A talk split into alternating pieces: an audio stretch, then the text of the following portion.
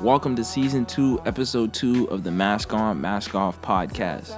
In this episode, we have Anna Robertson, a photographer, a printer, an art historian based in Savannah, Georgia. In this episode, we talk about letting go of ego to connect with the world as a whole, Southern culture, as well as her photography process.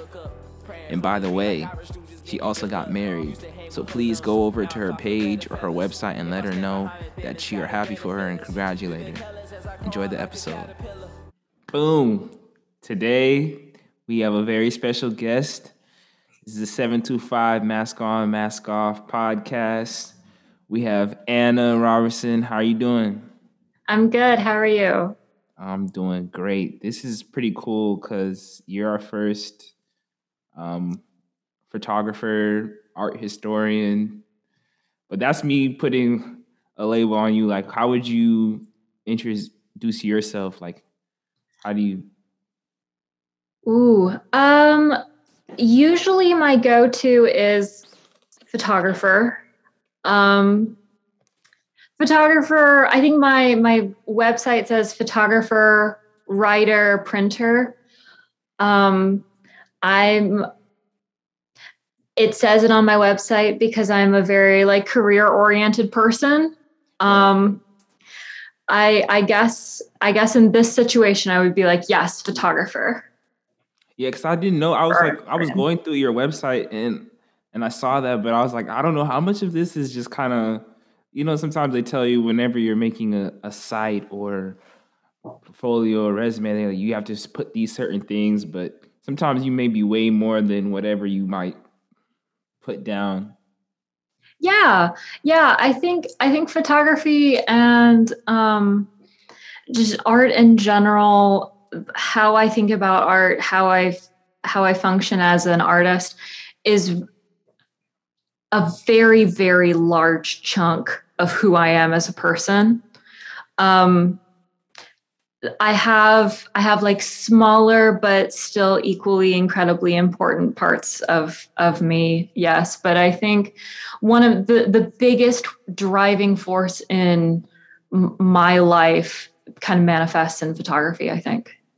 And, and it's really evident um cuz I was going through the work and a lot of people you know, everybody's an artist in their own right. Like I don't like to discredit anybody, but I always often have conversations that you can really tell by based on number one conversations and by work who really lives through their art like they eat sleep and breathe what they do. And a lot of your photos aren't really just photos. To me personally um, they feel almost kind of spirit like spiritual spaces.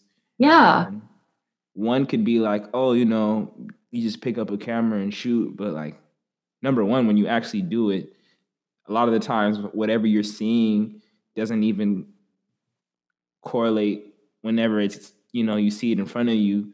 So it's like there's a lot of skill that goes into that, a lot of, you know, trial and error. Um, but yeah, like your work to me, I just, I really like it because I can tell that it's something that is deeply personal to you and that you're trying to really do something as far as like it's not just like a, oh like this is just an artsy thing to do you know?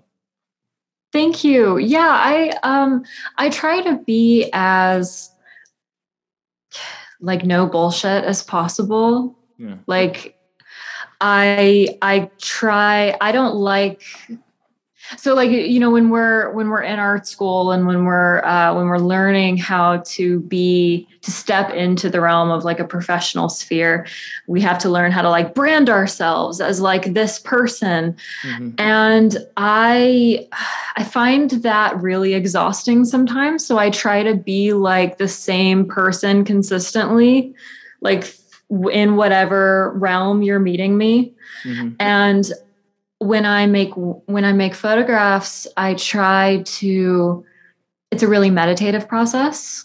Okay. Um so like it and it is a really spiritual process. It's the way that I it's the way that my my brain is functioning. It's the way that I'm trying to view the the world and I'm trying to use photography which can be a very literal form of making work. Mm-hmm. Um, or it can be very figurative, or it can be very metaphorical. A lot of my favorite photographers, um, their whole thing was how to take such a literal medium of art and make it painterly, make it metaphysical. Um, and that's that's what I try to do um, in photography. That's what I try to do in my writing, even in like art, like art historical scholarship. Like I try to be like, okay, how can we look at the way that this person was viewed? Like, what kind of symbolism are they using? What kind of like spiritual perceptions are they using? Like, what are they pulling from? Um, like those are always my favorite people. So, but I try to be like I try to very much be myself in in situations like I don't I don't feel like I've like branded myself, quote unquote. I just like try to be the person that I am, and like people can take that or they cannot. And I've had people not take that, and that's cool. Yeah. And then I've had people take it and run with it, and that's great too.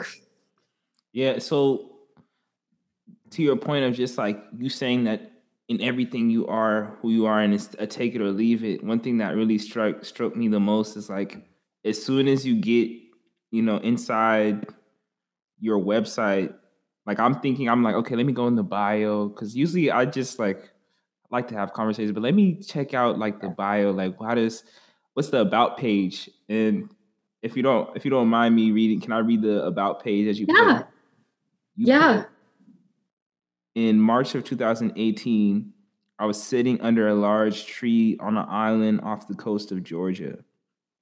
I was recovering from, forgive me if I butcher this, lapro- laparoscopic surgery for laparoscopic laparoscopic surgery for endometriosis, a chronic condition where the tissue that grows within the uterus that is shed during a menstrual cycle instead grows outside the uterus and other organs. I had not quite healed, but all I wanted to do was get on with my life. I felt alone in my pain, frustrated and angry at my body. I sat on the beach under the giant tree, still healing, and stared up at a tree.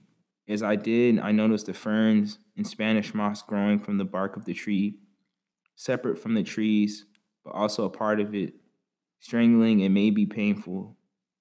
But the most beautiful thing I'd seen and I thought, in a way, that was me. I was the tree with the strangling vines alive, encompassed and beautiful. I became fascinated with the mirror between humans and nature, the repetition of patterns between the two. I've dedicated my work to this symbiosis and I fit, how I fit into both worlds. My name is Anna Robertson, and this is my heart and soul in your hands. I read that and I was like, whoa, I've never, ever, ever, ever opened an about page and it was that open, honest, you know, just very vulnerable. And I, I just really respected that a lot. So I just kind of want to know what made you put that instead of like, you know, I'm from ABC. Yeah. Yeah. So, um, so endometriosis is an, ex- is an extremely common um, invisible illness. It affects one in 10 people born with a uterus. Um, and it um, it causes a lot of extreme pain and it causes a lot of like mental grief and mental exhaustion. It causes a lot of physical exhaustion. So, like, generally, having uterus kind of sucks just like in general. Like once a month, you shed the entire lining of it, and it's it, it hurts, and you're bloated, and like it, it affects your mood because like your your estrogen drops and like your testosterone rises. So like your your face breaks out. And it's like it's terrible. Um, but like, um, and I knew very very very early on that like something was wrong like I knew that I was not supposed to be waking up at 2 a.m. like in so much pain I couldn't breathe. Like I knew I knew going on for like like a majority of your life or is it like a certain ever since I started bleeding, ever since I started my period when I was a when I was like 13. So and like uh, female reproductive issues run in my family, like polycystic ovarian syndrome runs in my family. That's another extremely co- common, um, like illness or abnormality of the uterus, but it's so common. Like it's honestly like not less of an abnormality and more of like just a, an existence. Hmm. Um, and I've had so by at that point in 2018 I had had multiple people, doctors, brush me aside. Like, as, oh, this is normal. Like, it's no big deal. It's just being a woman is painful, which is like what? bullshit. For starters, it's what? bullshit. Yeah. Like, if, if you are in an extreme amount of pain, it's not normal. Um, like to all people with uteruses listening to this podcast, that's not normal. Um, you said multiple doctors multiple doctors and i've had multiple wow. doctors since then blow me off so that surgery actually it's funny um, i i was like listen i've done my research the only way to properly diagnose endometriosis is surgery because it doesn't show up on scans um, something like with the way that it's structured like it's so light and like I, I don't know um, so you're saying doctors with degrees? doctors with degrees. they went and to med school. Like, you had to do the research. Yeah. So this is super wow. common. Women are consistently, consistently brushed aside, or like their weight is blamed. I've had my weight blamed for my pain. I've had like people just be like, oh, well, like it's normal, or like it'll go down once you have a kid, or like this is why are you so upset about this? And I like just consistently ha- have had this happen, and I'm not the only person by far. So when this when the surgery took place, so like I got opened up, um, the doctor so the doctor found like a cyst like tying my ovaries like in a knot.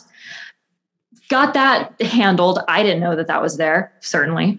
Got that handled. Didn't bother looking for lesions. Didn't bother. Sewed me back up and was like oh it's just the cyst. Like that was the thing that was bothering her. It wasn't I was because when I came out of uh, anesthesia, they were like, okay, so like you don't have endometriosis. Like the guy opened you up, they saw the cyst, he cut it out, you should be fine. And I was like, oh, is that the case? Have him put me back under and open me up again.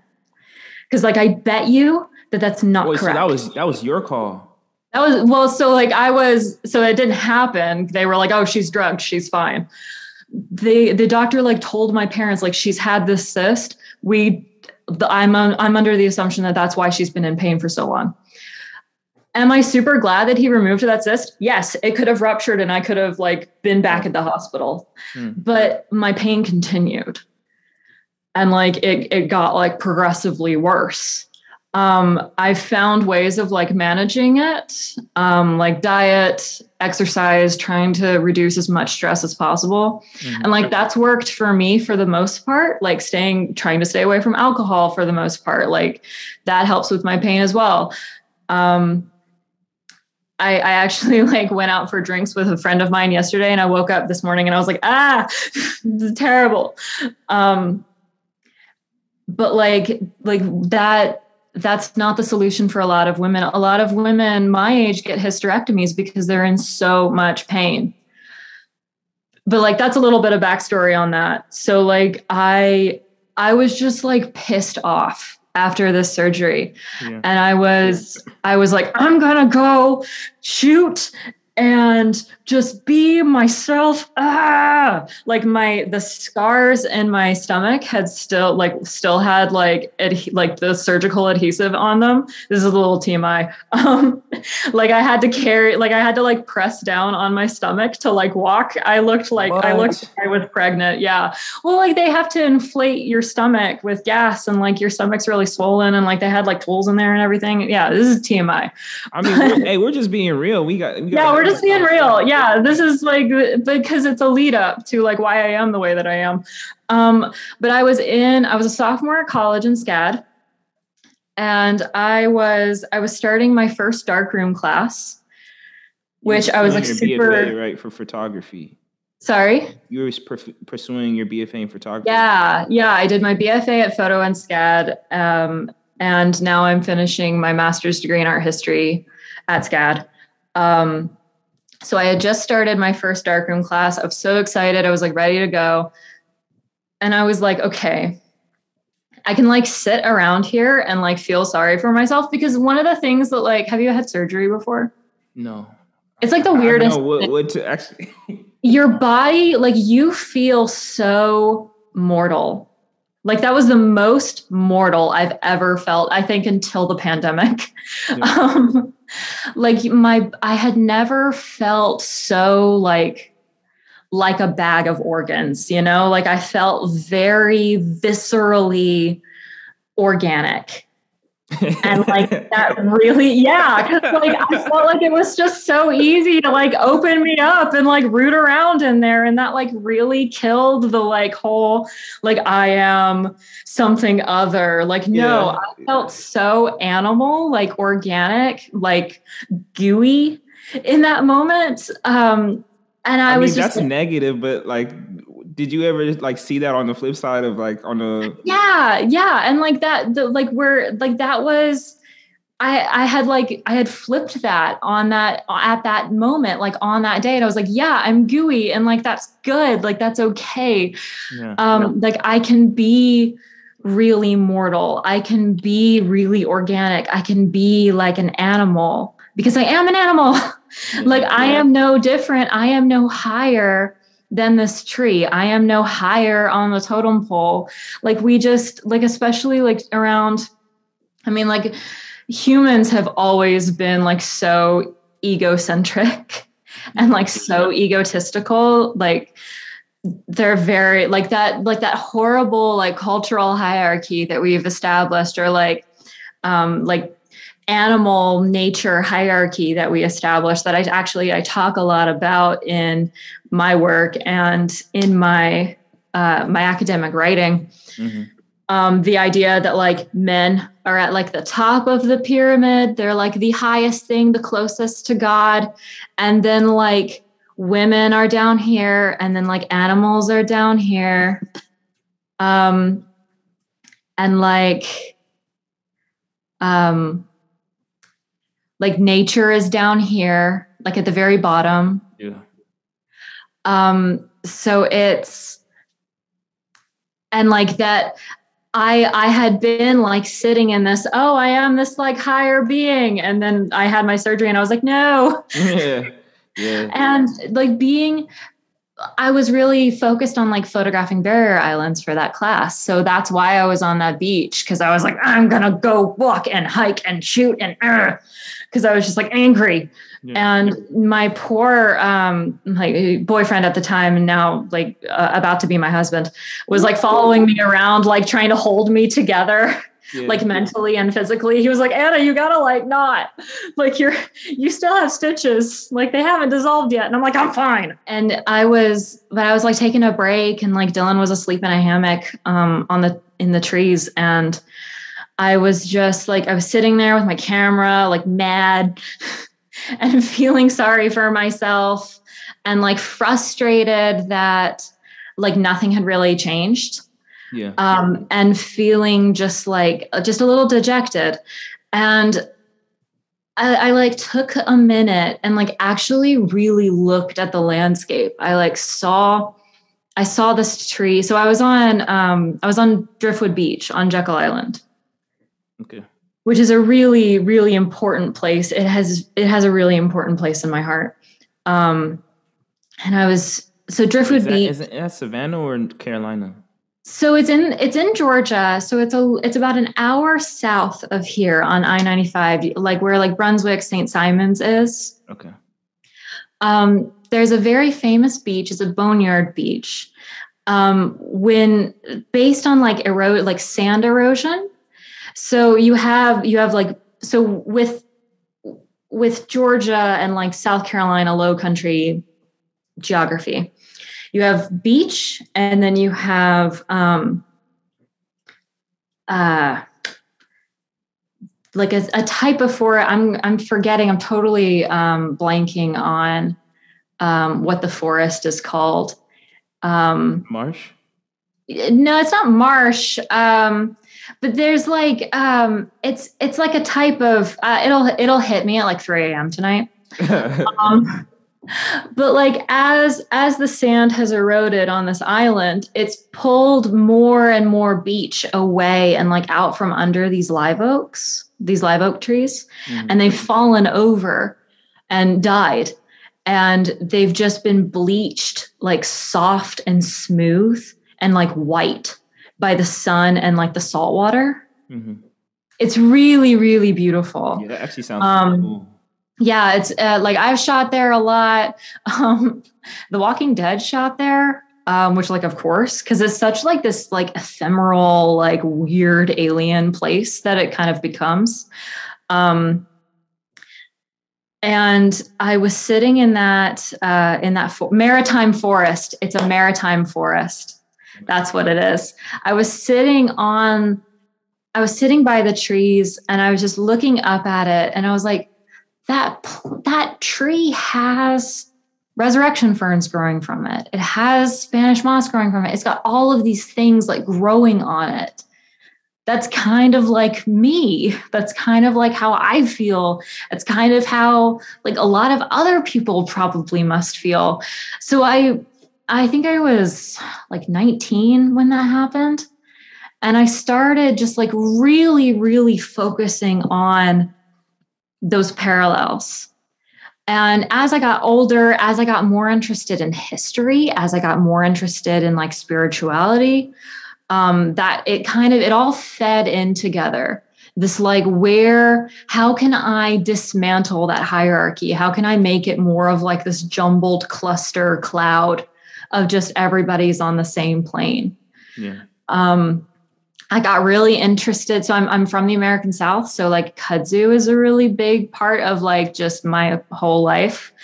Um, I got really into photographing kudzu. There's a beautiful photograph by William Christenberry of kudzu, um, like one in the winter when it's all hibernating, and then one in the spring in the same location where it's all it's just green has just swallowed everything. What's kudzu? It's this, um, so it's like the cousin of like, I think a pea. And it's this big, it doesn't grow much here in Savannah, but if you go like an hour inland, especially in like like like Statesboro, I found some. I more and more like you find it in like Alabama, Georgia, Tennessee, like where I'm from. Um, like North Alabama, where I lived for the first 18 years of my life, just coded in kudzu. So it was actually brought to the United States, to the South, from I think Japan. And it was brought because it was super fast growing, really beautiful, big, thick um, leaves. Okay. And it was brought over here to actually cover damages in buildings just with greenery because it would be pretty. Wow. What like but that like gluing like yeah, like like gluing some stickers on or like painting over something. Yeah. yeah. Okay. It's the same purpose. But that shit grows so fast. And it thrived in like southern heat and humidity. Mm. And now it's it's an invasive species. And it will just it grows I mean, like just in a growing season, I think it can get up to like six feet in a growing season, maybe more. Jeez. And it just it just it will encapsulate everything. So I got really into like encapsulation and the idea of encapsulation.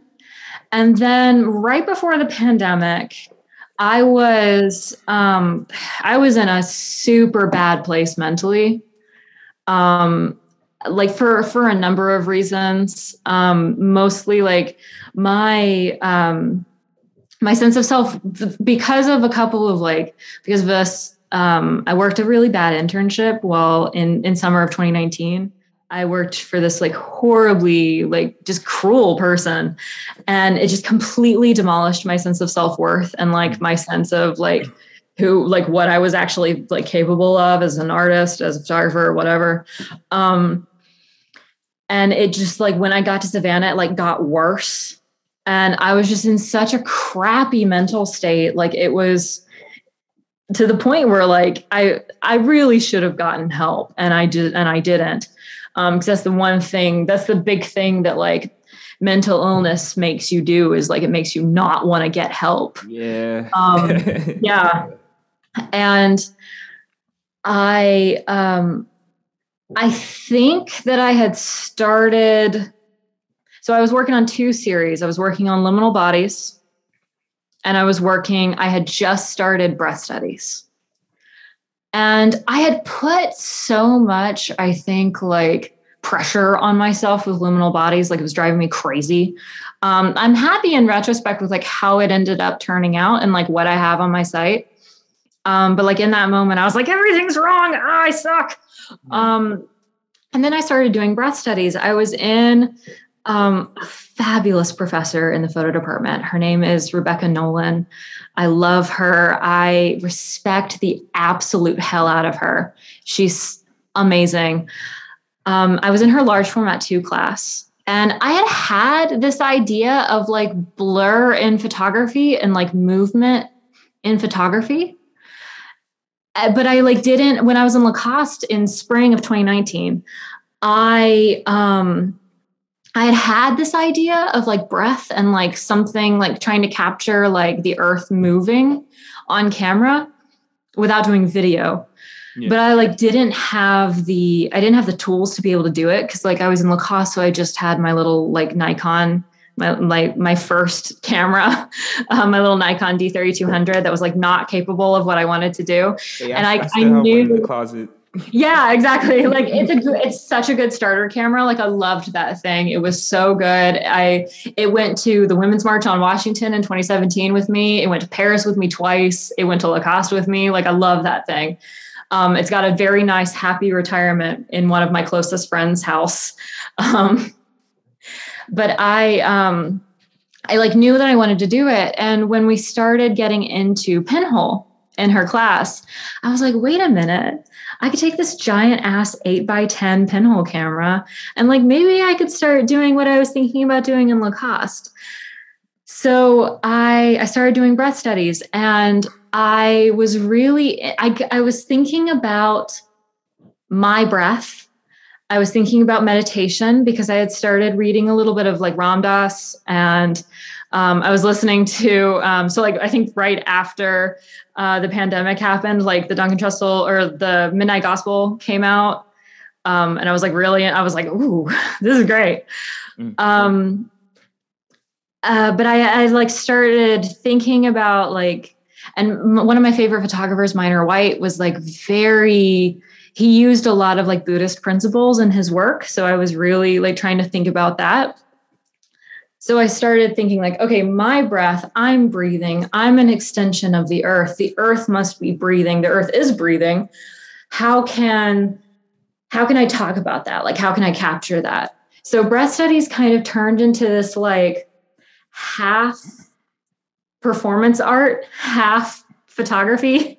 Um, it was like a loose idea of performance art because I was carrying like my huge ass tripod and this like ginormous, like eight by 10 camera, like on my back. And like I'm, I'm five, I'm like barely five, five. Yeah. So I was just like, eh, carrying this thing and like all my, um, my film holders um, just like through wild or like semi-wild spaces. There are really there are no more. There are almost no more wild spaces in on Earth. Um, what do you mean by that? So um, the idea of wilderness is not really a thing anymore. Um, the so the the definition or like the idea of wilderness talks about like especially in like the romantic era talks about um, earth uh, or like space completely untouched by humans. Okay. That just like doesn't exist anymore. And it really didn't and in the places where all of those writers were were in didn't really exist either. Um like the idea of wilderness totally erases like indigenous cultures like indigenous american cultures. Because like if you even if you look at like places like um like the barrier islands here. So like ossabaw island for example i use that because i have done a lot of research on the island. That little seven mile island off the coast of savannah georgia mm-hmm. used to be home to at most we're expecting we're or I say we, I mean like people who have done like much thorough research on me and than me um, and have like PhDs. They hypothesize that there were 7,000 Guale people living on that island. Like long wow. before the Spanish came in like the 1500s, 7,000 people. And we know this because we can look at shell middens, which are like prehistoric trash heaps um, you can see them on like Skidaway Island, St. Catherines Island. We know what we know what they ate. Wait, we know how they live. Heaps. When you say trash heaps, like what do you mean? I mean, like so. Um, middens, shell middens, were these huge. So back when they were first, like back when they were fresh, um, they were these huge, like six foot or more, um, maybe even like larger than that. I might not even be like comprehending. Um, giant piles of like oyster shells mm. from like farming oysters off the coast of of Georgia, and they would put like other stuff in there, like they would put dead animals in there. So like sometimes you'll find animal bones and shell middens. Oh, so they're still um, here to this day. Yeah, they're still here to this day. You can't really, they don't look like huge heaps anymore. They're like at your level. But if you go and hike on Skidaway Island, like you'll walk um, like deep into the state park and you, you'll see signs like these are the remnants of the middens. They're right here. Um, and like Ossabaw Island has three um, tabby structures. So that's that was um, a oyster shell and lime based building material. Um, it was that the principle of building tabby structures was actually um, was actually carried over by enslaved people from Africa, and wow. enslaved people built these three tabby structures on Ossabaw Island um, from shell middens left by Guale Native Americans, and there's a jawbone from a prehistoric animal found in that midden embedded in um, in one of them. Is that the one you took a picture with on your your site? Um, no, I don't think that that's the one. Um, it actually it, it appears if you ever go to Pinpoint Heritage Center, um, it's not that far away from here. It's like a 15 minute, 20 minute max drive. Hmm. Um, there's a documentary there that like it'll pan down, like you can see the jawbone like in the um, in the structure. It's really cool. Wow, there's there's so much about like this area and just in general that I just didn't yeah. know about. Yeah, like I so okay, so I can't take full credit for like knowing a lot of this stuff. Most of it's my fiance.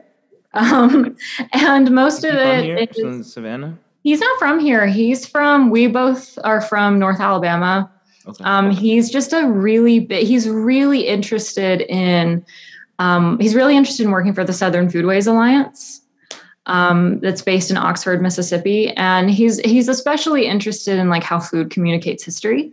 Yeah. And he's really invested. Both of us are really invested in learning about like Savannah history and like Georgia history. Um, there's a class here at SCAD. It's called Hidden Histories of Savannah. A wonderful, amazing professor teaches it. Her name is Holly Goldstein. She's awesome. Um, but I think um, like knowing about places that I'm photographing in like knowing about places that I'm shooting in, I think is really important because, like, you don't want to just go somewhere, make work, leave, and like not know that that place was sacred. Yeah. Like, not know that something really important happened on that land. Like, land land holds so just the, just like culture holds memory just like cultural holds trauma land holds memory land holds trauma. And photographers and art photographers artists painters musicians they should be they need to be sensitive to that. Yeah. Like um, i'm from like north alabama on the tennessee river and like you can totally tell in the it's a big music hub you can totally tell that a lot of these people are sensitive to it. And that's and that's the same there's a there's a big community of people here in savannah that are sensitive to it. Like i think your your photography your art gets so much better the minute that you start cultivating compassion. Mm. that's beautiful because i always think about that more so in terms of music because that's just like my my main scope so I, I'm always like aware of just like, okay, I like making different types of music, mm-hmm. and, but it's like also understanding that like there's different cultures that there's history behind it that I should probably know about. Even yeah. my own like black music. That yeah. okay, yeah, it's natural to me, but I still feel a responsibility to understand where, yeah, you know, who came before me and did what. But I thought I think it's really cool that you're talking about land um, and understanding the community you're in as a photographer because that's something that I never really thought about. Like, because I think about it, it's like, okay, a photographer might just go out and envision something cool and take a picture of it, but I, I never really thought about it as like them. Like, okay, wait, let me pay my, let me do my homage by knowing the area first and knowing yeah. the land. Yeah, I think so. I, I think part of my need to know comes from being raised in the South, comes from being like, comes from being surrounded by um, like deeply heavy spaces, um, especially being in Savannah. Um, like the the South kind of carries and is is more clear um, about carrying that that weighted history. And it's it's also really important that i say that um, this the entirety of the united states is has that same history. Yeah. The entirety of it. Yeah. I'm glad you said it too because I yeah. always do that with the songs, but I'm like, let's not. Thank you. This was a collective thank thing too. oh my God. Thank you. I, thank you. Cool. Yeah. All right. Let's get down to that. You want to like, I always talk about, so I had, so I had somebody in the museum. Um, for those of you who are listening, Panache and I work together. Yeah. Um, so I had somebody in the museum tell me that they were so happy that Sanford Biggers was being shown in the South because he said, and I quote, the North is just really bit like more aware and like understanding of like what of like racism. And I was like, you had to take a moment, like, okay. Hmm. I was like, excuse me? Yeah. I was like, so first of all, everybody in the United States totally complicit in like the trafficking of people from Africa to the United States and the Caribbean. Everybody is complicit. That's a fact. It's a fact. You can't like, forget about the, you know, no. that did go up north. Um, yeah. Were reported and yeah. given back. so yeah, you can't forget about that. You can't forget about who who so, where were the banks that sent the people to Charleston to run the logistics of the transatlantic slave trade? Where were those banks? Talk fucking, fucking Manhattan. Talk about it. Where did the fucking sugar cane that was grown by enslaved people, harvested by enslaved people, and then sh- like shipped from the Caribbean, where the fuck did it go? It went to Red Hook, Brooklyn.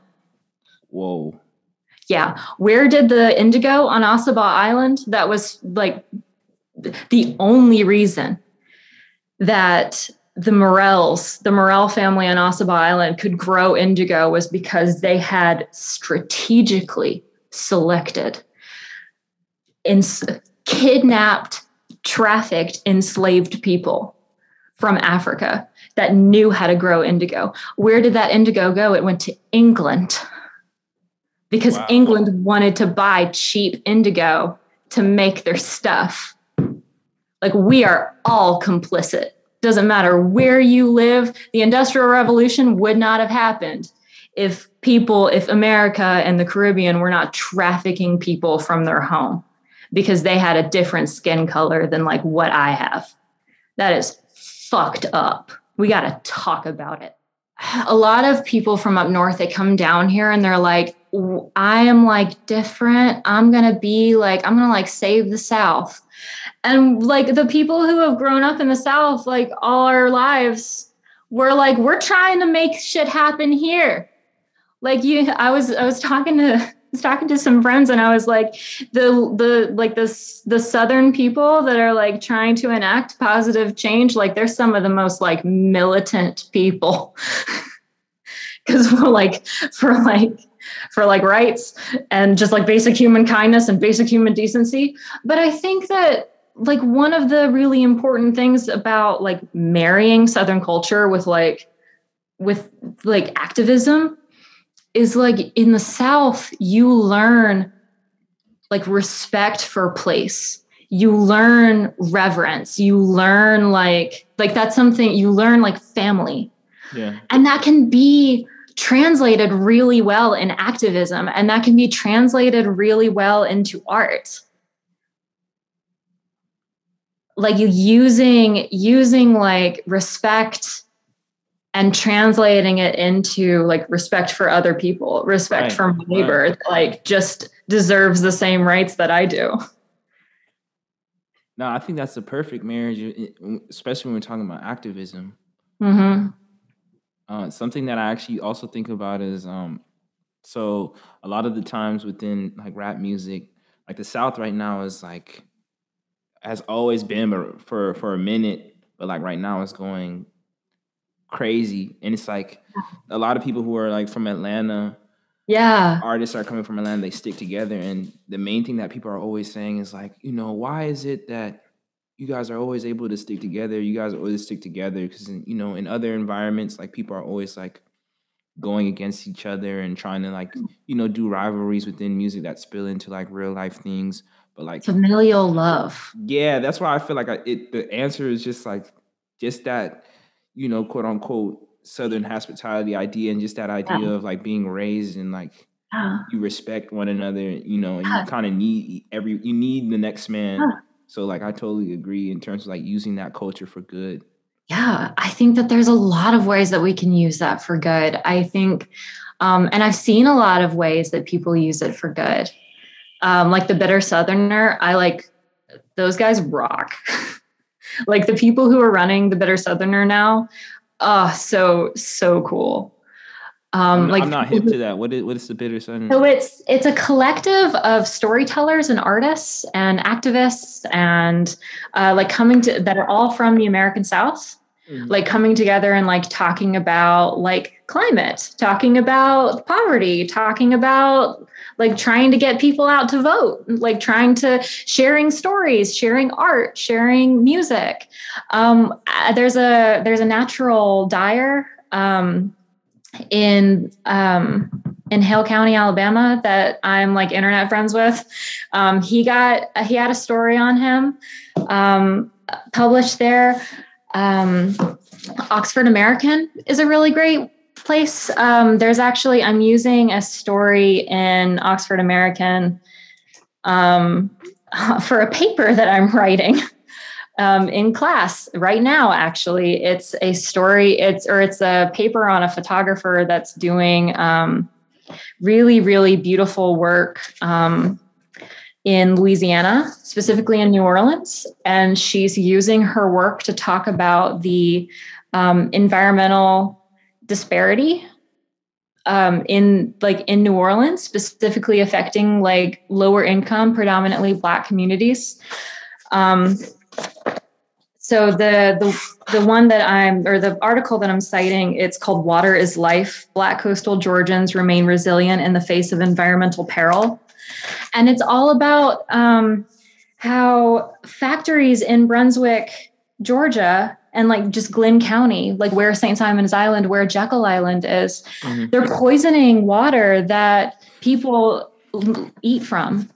I've heard a lot about that.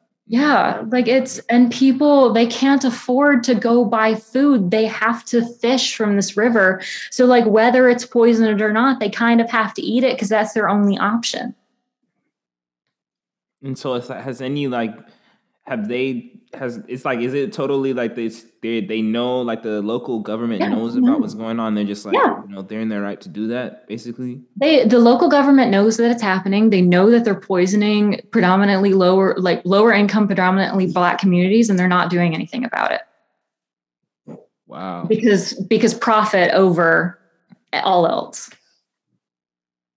and there's there's some sort of like space program thing trying to somebody's trying to build like a launch pad on a protect like near a protected coastal heritage site.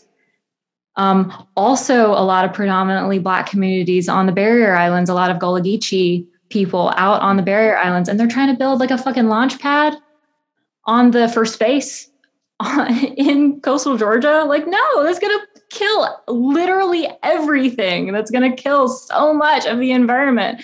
Right. So much of the environment that we desperately need when hurricanes come. We need those marshes. We need those barrier islands when hurricanes come, or else Savannah is going to flood more than it already does. Yeah. But that's what I'm talking about with like, circling back to uh, i have a tendency to like go on serious tangents especially when it comes to critical race theory yeah but we i mean i needed to hear that because those things you talked about specifically i was not even aware so man the, the like, like critical race theory needs to be taught in schools and like I didn't know about this until like I'm like I'm a white girl from Alabama. Like I didn't know about this until I was mo- a lot older. I was gonna ask you, uh, like, just because we we we dived into a, like a lot of stuff real real soon, but I never asked you like what was you what was your upbringing like in you know were My you parents into these things? Are, were you a reader? Like oh, I was an avid reader because I was a super awkward kid. As like duh. and so my parents, um, they both have their degrees in sociology. Okay. Um, my my mom taught a lot of sociology classes when I was a kid. My dad taught a lot of sociology classes as a kid. Um, now, my mom actually is an academic advisor at SCAD. Oh, wow. Yeah, it was super cool. It was uh, summer 2019 when I was in New York. I got a call from her one day and she was like, Hey, surprise, I have a second interview at SCAD. Can you and Dylan help me find an apartment? And I was like, I'm in Brooklyn, but okay. That's cool. And um, my dad is still in Florence, Alabama. That's where I was raised um, right on like it's a little it's a little city. It's part of the quad cities. If you're you know like your you've your background and like your focus is in music have you seen the documentary muscle shoals? No i have not. Highly recommend it. So cool. It's like the history of like rock bluegrass blues like country music within um i wouldn't even say like it's like a loose interpretation of country music. It's like folk. Okay. um like in the in northern alabama. It's really cool um, there's like a there's like a big it's like the quad cities over there. Um, it's like florence tuscumbia muscle shoals sheffield. Um, like right on the tennessee river is where i'm from. Um, and then huntsville alabama is like an hour uh, east and that's where like rockets are made, which is like total like the dichotomy is really funny. Um, so you'll get like rocket scientists and then like musicians. It's like one or the other. I, I like the idea of that. yeah, it's it's kind of funny. Like as I as I've gotten older, I've noticed the dichotomy like shift into more of like this like nice little blend because like Huntsville is getting like more and more artsy, um, and I'm like yes. Um, but it's um I mean, like everybody hates where they grew up, you know? Yeah. I'm, like that's that's just like a that's just like a given. Everybody hates where they grew up. I certainly hated where I grew up, but like as I got as I've gotten older and like since I've moved and I come back, like this weekend I'm actually going up and seeing my dad for his birthday. Um I like like I like where I was from more and more. Um, I have an appreciation from where for where I was from. Um, but my dad was, uh, my dad and my mom both, um, like sociology is the study of like the, the behavioral study of large groups of people or like specific groups of people. Mm. Um, so I, um, I think some of that like rubbed off of, on me. Um, I was, I was always like focused on I was always very like, why can't everybody just have rights? Or like, why can't everybody just like have what they want? Cause like I came out of the closet when I was 13. Um, and like in in early and and I wasn't I was growing up in like early 2000s in Alabama, not as a religious family. Like we were agnostic atheists. So wow. people like freaked out. They were like, oh no. They're like, there's a church on every corner. Why can't you pick one, Anna? Um, and I was like, I just don't, I don't know. Yeah. No, I'm not religious. And that's also another thing that's kind of gotten a little um, a little blurred for me as I've gotten older. Like I've gotten more and more like like spiritual. I've gotten more and more, and I think that the, that just comes from respect of land. Just come comes from like respect of people. Like I'm a big believer in like the universe being all one thing, like everything that we're seeing is all one thing or part of one another. Like I am an extension of you. Like I I I was you I will be you later, or like you will be me later. I will be you later. I'm going to be a tree later. I'm going to be like particles later. Not, um, to, not to derail where where you're already talking because we're gonna keep going where you, about your background. Yeah, let's do it. Like, I was having a conversation with somebody yesterday, and they were just talking about that same concept, and that's something that's been on my mind for a few days. Like, what do what do you usually what do you think about when you say like we're all connected as as one like a kind of like collective consciousness if yeah exactly that, that idea can you if you were to explain that to somebody in the most simple way possible like how would you explain that idea um I guess the, the best way to explain that to somebody is give them psychedelics. Um, that was really the conversation. I was just like, yell at a lot of our problems would really be solved like everybody had mushrooms like at least once. Like, like if everybody like tripped for like one like one time, um, or like read a book. About like even if you don't like even if it's on your thing like just read like be here now or something. I don't know.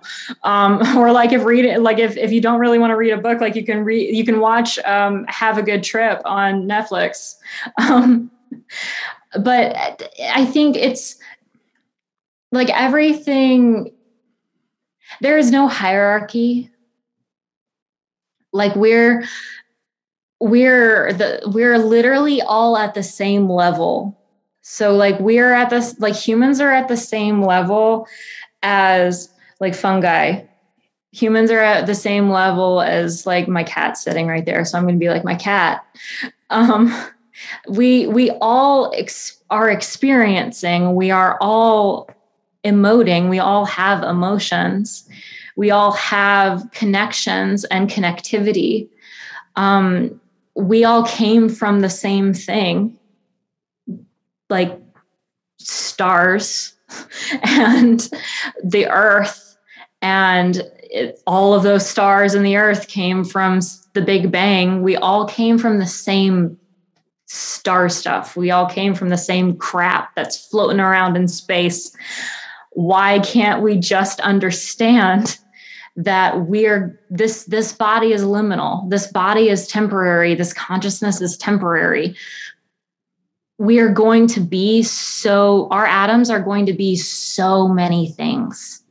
This is just a stop in a very long cosmic journey. Is getting very like hippie, but like this is a stop in a very this is a stop in a very very long cosmic journey. We need to be kind to one another because we're going to be one another. The the way I would kind of wrap my mind around because something I'm still trying to make sense of. But like for somebody who might be listening and being like, "Oh man, see, there goes those art students again." Like, yeah, just, there goes this crazy bitch. Think about it from like a scientific level, like in a way, like we we are biologically we are connected to to, yeah. to trees and yes. you know organisms that were here when this was like mm-hmm. a weird place to be there is very, very little in terms of DNA that separates the two of us. Like, very, very, very little. Like, this, you can't hate two strands of DNA. you can't hate ge- you. It's so stupid to hate geography. It's done though. Yeah. It's, and people do. They hate it. They hate geography. They hate like a, a slight variation in the amount of melanin in your skin. They hate, they don't take consideration for trees or like how much emissions their car is putting off because it doesn't apply to them. Like we are something that I really learned, especially like during the pandemic, but just like and and also like I don't I, I haven't been able to travel as much as I want. Yeah. Um, because travel is super expensive. Um, and I'm a graduate student. um, so something I've learned in like my very limited travel is like Americans are fed this n- notion that they are the only thing that matters. Yeah. Like like I am the only thing that matters. And if I am happy, then that's fine. If I am living, like if I am getting everything that I want, just me, me, me, me, me, like that's fine. Fuck everybody else. If I'm happy, everybody's, everybody's, everything's fine.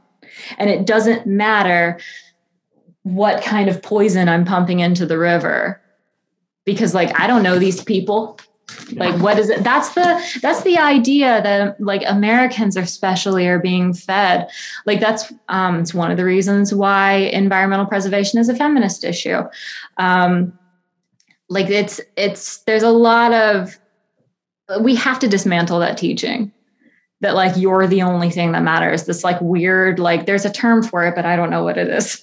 Um that like you're the so like solipsism Solip, like this yeah, you're yeah. yeah you're the only thing that is real you're the only thing that matters um, because it's not true and like we're all gonna end up poisoning each other or dying in some like explosion i don't know like loose nukes or something who knows if we continue that mindset like we have to care for one another because we are so close biologically spiritually um, cosmically, if if you want to think about it, and like we're we're so close. Like we have to protect one another. We have to be kind to one another. We have to respect one another. We have to love one another, or else this this is just not going to work. Yeah, and I think the solution to all that is access. You know, access, like yeah. access to when you have when you have the ability to travel outside yeah. of you know just your little town, your city, or even your state. I know people who've never even left. Like yeah. literally, they haven't even left their city, let alone like even gone downtown. Like you know, and a lot of that is a problem with finances. A lot of that is the fact that people aren't people in America, especially, are not paid enough to be able to go travel. People are not like people are not taught other languages here. Like I didn't start learning French until I was in high school like and then like all of these like all of these um, people they come down like they come here to SCAD and like some of them speak like five languages. That's crazy. Yeah. Oh my god respect. Yeah. Yeah like that's wild. I I speak like one and like maybe one sixteenth, maybe on a good day. One sixteenth. what does that even mean? I speak like enough French where people are like, "Oh, she's trying. That's so cute. Here, you can have this. You can have the thing that you were trying to. You can have the coffee that you were trying to order." Yeah. I went to I went to France and like it was Normandy and they were not messing with us like yeah. They were like, we, because we came in there like, hey, where do we find? They looked at us like, you're in our country talking to us and like, yeah. not even gonna try to speak French. Yeah. Like, yeah. Were I I really try. I, really try, and like I hate the idea of like and it's, it's really a failure of like the like my um, like m- my american education is like just not and i think like learning other languages cultivates a sense of empathy yeah like learning about other cultures cultivates a sense of empathy. You don't really travels the best way. But you don't if you can't if since we're in the situation where americans are not paid enough to go travel on a whim like we read books watch like watch like watch movies about other people. Um like what like learn that's one of the really great things about the internet is like everything is at your fingertips you can learn so much about other people you can learn so much about other cultures you can learn a language on your phone that little like evil duolingo owl will threaten you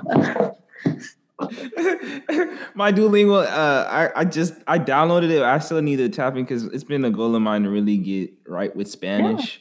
Yeah. Um, That's so cool. My dad has always taught me when I was a kid, like you need to learn Spanish. You need to learn Spanish. And so many people in America speak Spanish, and I can not I don't know hardly any Spanish. That's really the main reason why I want to learn it. Just so when I, when I'm around Spanish people, Spanish speaking people, I can just like speak yeah. with them. You know what I'm saying? Like because they deserve that. They deserve yeah. that respect.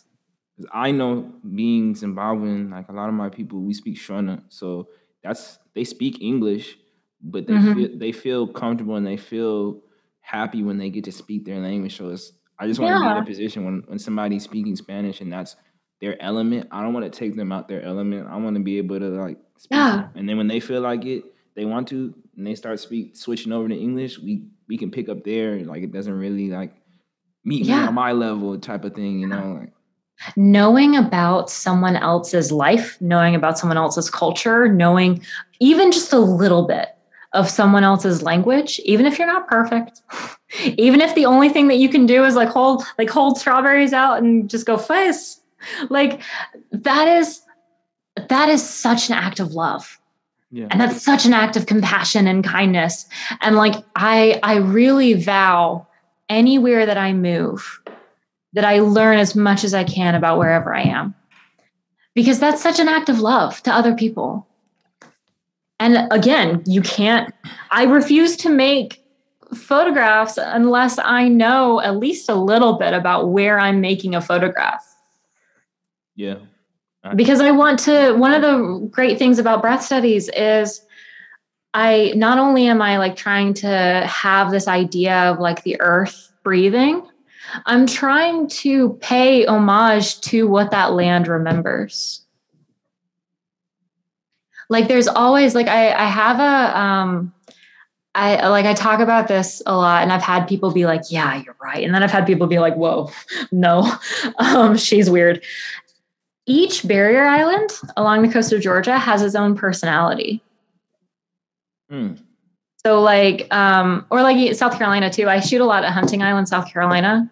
Um, I consider Hunting Island a thin place, um, where like, uh, which in in in lore, like that's a it's a space where like the veil between this world and the next, or like this world and another world, is at its thinnest. I've always wanted to go to hunting when somebody dies, like someone in my life dies. I've been to hunting twice since like on on the basis of somebody dying. I go there regularly to shoot, but there are um, I lost one I lost a friend of mine um, the who who was the reason that Dylan and I got together Mm-hmm. Um, he was one of Dylan's closest friends, and I went. Um, when I lost my grandfather, I went. And I think it, it's just because, like, the, it just it just has that very peaceful play, that peaceful space. Jekyll Island, Georgia, is like the embodiment of wild of the wild. Mm like the the when i first came to jekyll as um, as a photographer as an adult um, the tide was all the way up to the marsh like like all the way up to the to the parking area like it was it was crazy that was the highest tide i think i've ever i've been i've returned to jekyll so many times to driftwood beach so many times i'm getting married there in a couple of weeks and that Thank you. That is the highest tide I have ever seen there. And I've shot some of my favorite stuff there. And it's just, it's wild. When we were doing our engagement photos out there, it was like the wind was so high and it was kicking up. It was cold. It was cold as hell. And we were both barefoot and I was like cuz you know your pictures yeah. and I was in like this little like like white sundress and it was like flying everywhere and I was like my cheeks were all red cuz it was cold as hell. And it was just like chaotic and wild and like beautiful. And Ossabaw. I've been to Ossabaw a couple of times. It's because it's a protected coastal heritage center or protected coastal heritage site. You can only go um, when, like, the foundation, when the Ossabaw Island Foundation um, has events. I, I, went for a Super Museum Sunday the first time um, in 2020 in 2021. Um, I went again in August of 2021. Um, for um, like with with the Ossabaw Island Foundation. But when I was interning at the Telfair Museums, my my job, my internship was they're doing in 2023. They're doing an exhibition on the art of Ossabaw Island. Oh wow! Yeah, I'm really excited about it. It was so much fun. Um, I my boss and I got to go. Um, we like took a boat out with the husband of the head of the foundation. We went out and we went through there's a there's a mansion out there um, that was owned by the matriarch of the island. Um, she had art in there and we were going through and we were like looking at the art. We were looking at like the, the condition that it was in. Mm-hmm. and in in each time that i was able to go i was able i had my camera um, like one or two of my cameras um, and i was able to be alone for a while and Ossabaw hums like it doesn't like it doesn't literally hum. You can't hear a hum. But like it there's this like very like metaphysical shimmer and like hum about it. And I've heard so many stories of people when they were there um when they were there for the artisan residency um hear music, hear people humming, or hear pe- like hear see ghosts. Um, there, and I, well, while I was there, the first time that I was on Ossabaw, that was the time I spent the most time alone, um, and I was making breath studies. I just I felt like if I took a step, I would be in in time or I would be in the future, I would be back in time. I felt like if I took steps, I was like crossing in between space uh, or like in between time. I was staying on Ossabaw, but like time was just very like, mm, like wiggly. Um, and I just, it, it's just such a, Whereas on hunting, I feel like I could pass through different worlds. Like I could, t- I could pass through like the land of the living, or the land of the dead, or the land of the other, mm. um, in some other dimension. I felt I was still in the same world. I was still in the same universe, but like time was different on Ossabaw. So like I, I told an artist um, during an interview about Ossabaw that Hunting Island was very vertical in shifts and Ossabaw was very like horizontal in shifts. Mm. Like it was just very like like the time space was very confusing um, there, and I I re- I stand by that. And on those trips, are you the type of person where you leave your phone in the car or leave it at home? You just going and just like getting immersed in that? I generally have my phone on me just in case I lose my people. Okay.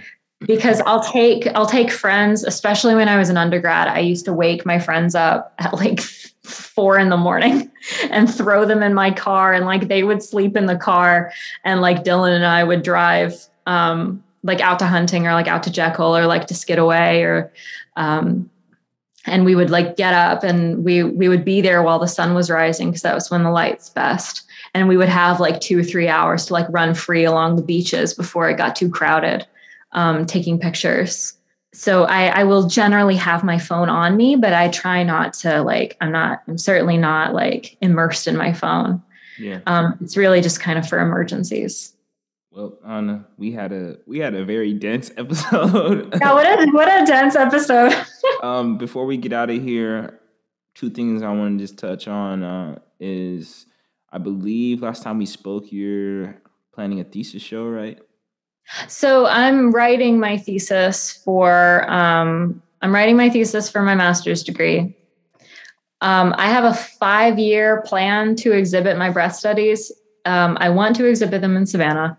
Mm-hmm. I just I'm in the process of like making them still because I want a cut of 25 um, and I want a book of 50. Um, maybe less than 25 for exhibiting, depending on the space. Um, but I will be done with my master's degree in spring.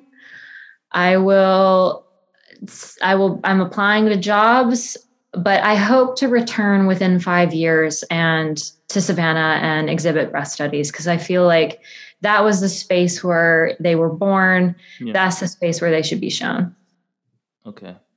Um, I'm gonna put your your site and, and all your info in the episode and in the YouTube so people can definitely number one gotta gotta go check out her work, please, and just keep up for that time when it comes. And then like, what type of advice would you give to somebody, um, just in general, um, about photography practice or just life?